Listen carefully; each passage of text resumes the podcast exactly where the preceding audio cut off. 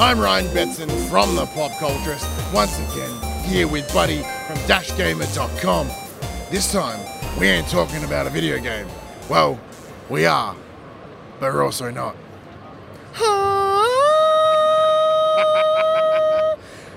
We have spent some time with the Metal Gear Solid video uh, board game, not video gamers. I'm just so used to my video games here. Spent some time with the board game for Metal Gear Solid.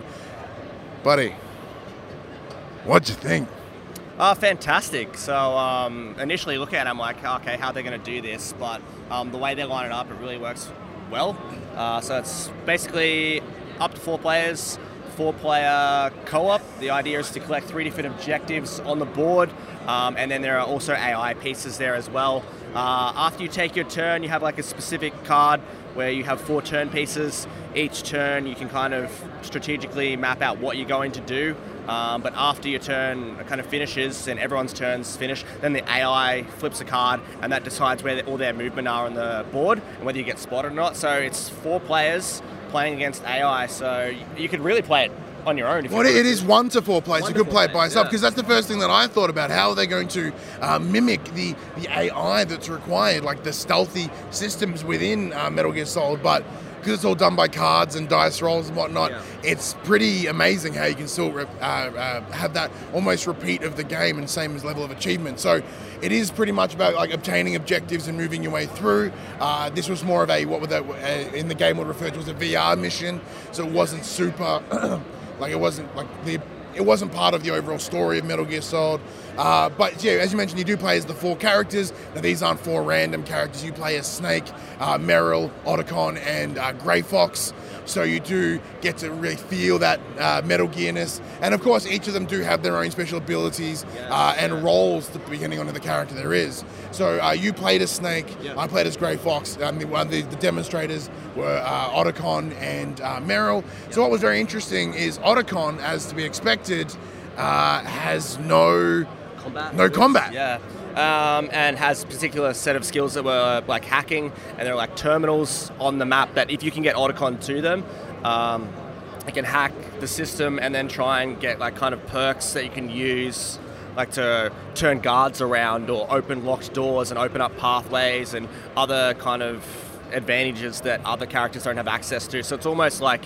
Uh, some of the strategy, like for us in particular when we played, it was like, okay, well, let's escort Otacon to the objective first, and then we'll see how we go because what hit they can unlock will give us a better pass. So I think that worked out really well for us too. Yeah, it really allowed us to sort of open the control of the board, which was, Yeah. which was really handy. So uh, they did mention that if when you do take on boss fights, because all the bosses are here Yeah. from uh, uh, from Metal Gear Solid, including in lovely Metal Gear as well, uh, Otacon will, will not be on the board. He'll be playing that more of the overseeing controller role off off board, which is awesome. Yeah, um, yeah the, the system around the action points of each having you know allocated five points regardless for your turn. How you use them is up to you. It really helps you sort of shape where you want to go within the game and how you want to process. It's like, do you want to go super stealthy? Are you willing to run and gun?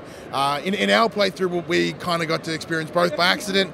We tried super stealthy, and then we're like, fuck it, let's run. And we set off almost every alarm, and we just got chased out of the building. But it's cool to take the risks, and obviously it's all dependent on ro- dice rolls. And you know, the more risk you take, the more dice you have to throw. The more dice you throw, the more chances you are of getting an alert dice. Yep. It was quite funny that when we rolled an alert dice, the demonstrator had like the alert tone uh, synced up onto his phone. So hearing that was pretty cool. And then once we set off the guards, he played like the, you know, like the real, like The battle the, music. battle music. Oh, Yeah. really added to it. It was absolutely fantastic. It was cool. And uh, uh, sitting down, I was a bit apprehensive about it. I'm like, hey, board game, whatever, how's this going to translate? But once we started getting like a couple turns into it and you're understanding like the nuances of it all, uh, it was really good and it was fantastic. I actually like really want to play it again.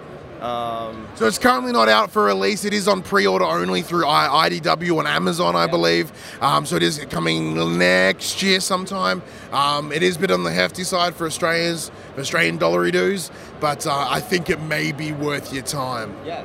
Absolutely, especially if you're a Metal Gear fan. And I think even if you're not a Metal Gear fan and you're just like a fan of strategy uh, and puzzle games, um, I think the nuance of it all uh, is great. And especially the fact that you can do like one player and the way that they've mapped out you know, the AI characters and their card flips. Um, the other thing that really impressed me was get to the objective. Uh, one of your players get, gets the objective after getting all the, the tokens. on the board, or if your player dies, the game is over for you, so the AI can win. Um, the other cool thing was that when they flip the AI cards and they're doing all the AI movements, it can get to a point where those cards run out and One you of them is instant fail. and yeah, and what, you don't get enough time. So it's actually this t- time pressure situation as well. You can't just mull around the board and make it last for X amount of hours and slow play it. So I like that element as well. I think that was much needed. And the big thing with board games, they are they are kind of tough to get into, mostly because of you know you're learning new like brand new IP and all that sort of stuff. Yeah. So you get, if you have any pre like pre knowledge of Metal Gear Solid, you're like, oh cool, I know who these are, I know how this works, and what are the rules of this particular way to play, and it makes it so much easier. It's absolutely fantastic. Check it out next year, Metal Gear Solid, the board game. I don't know how to end videos.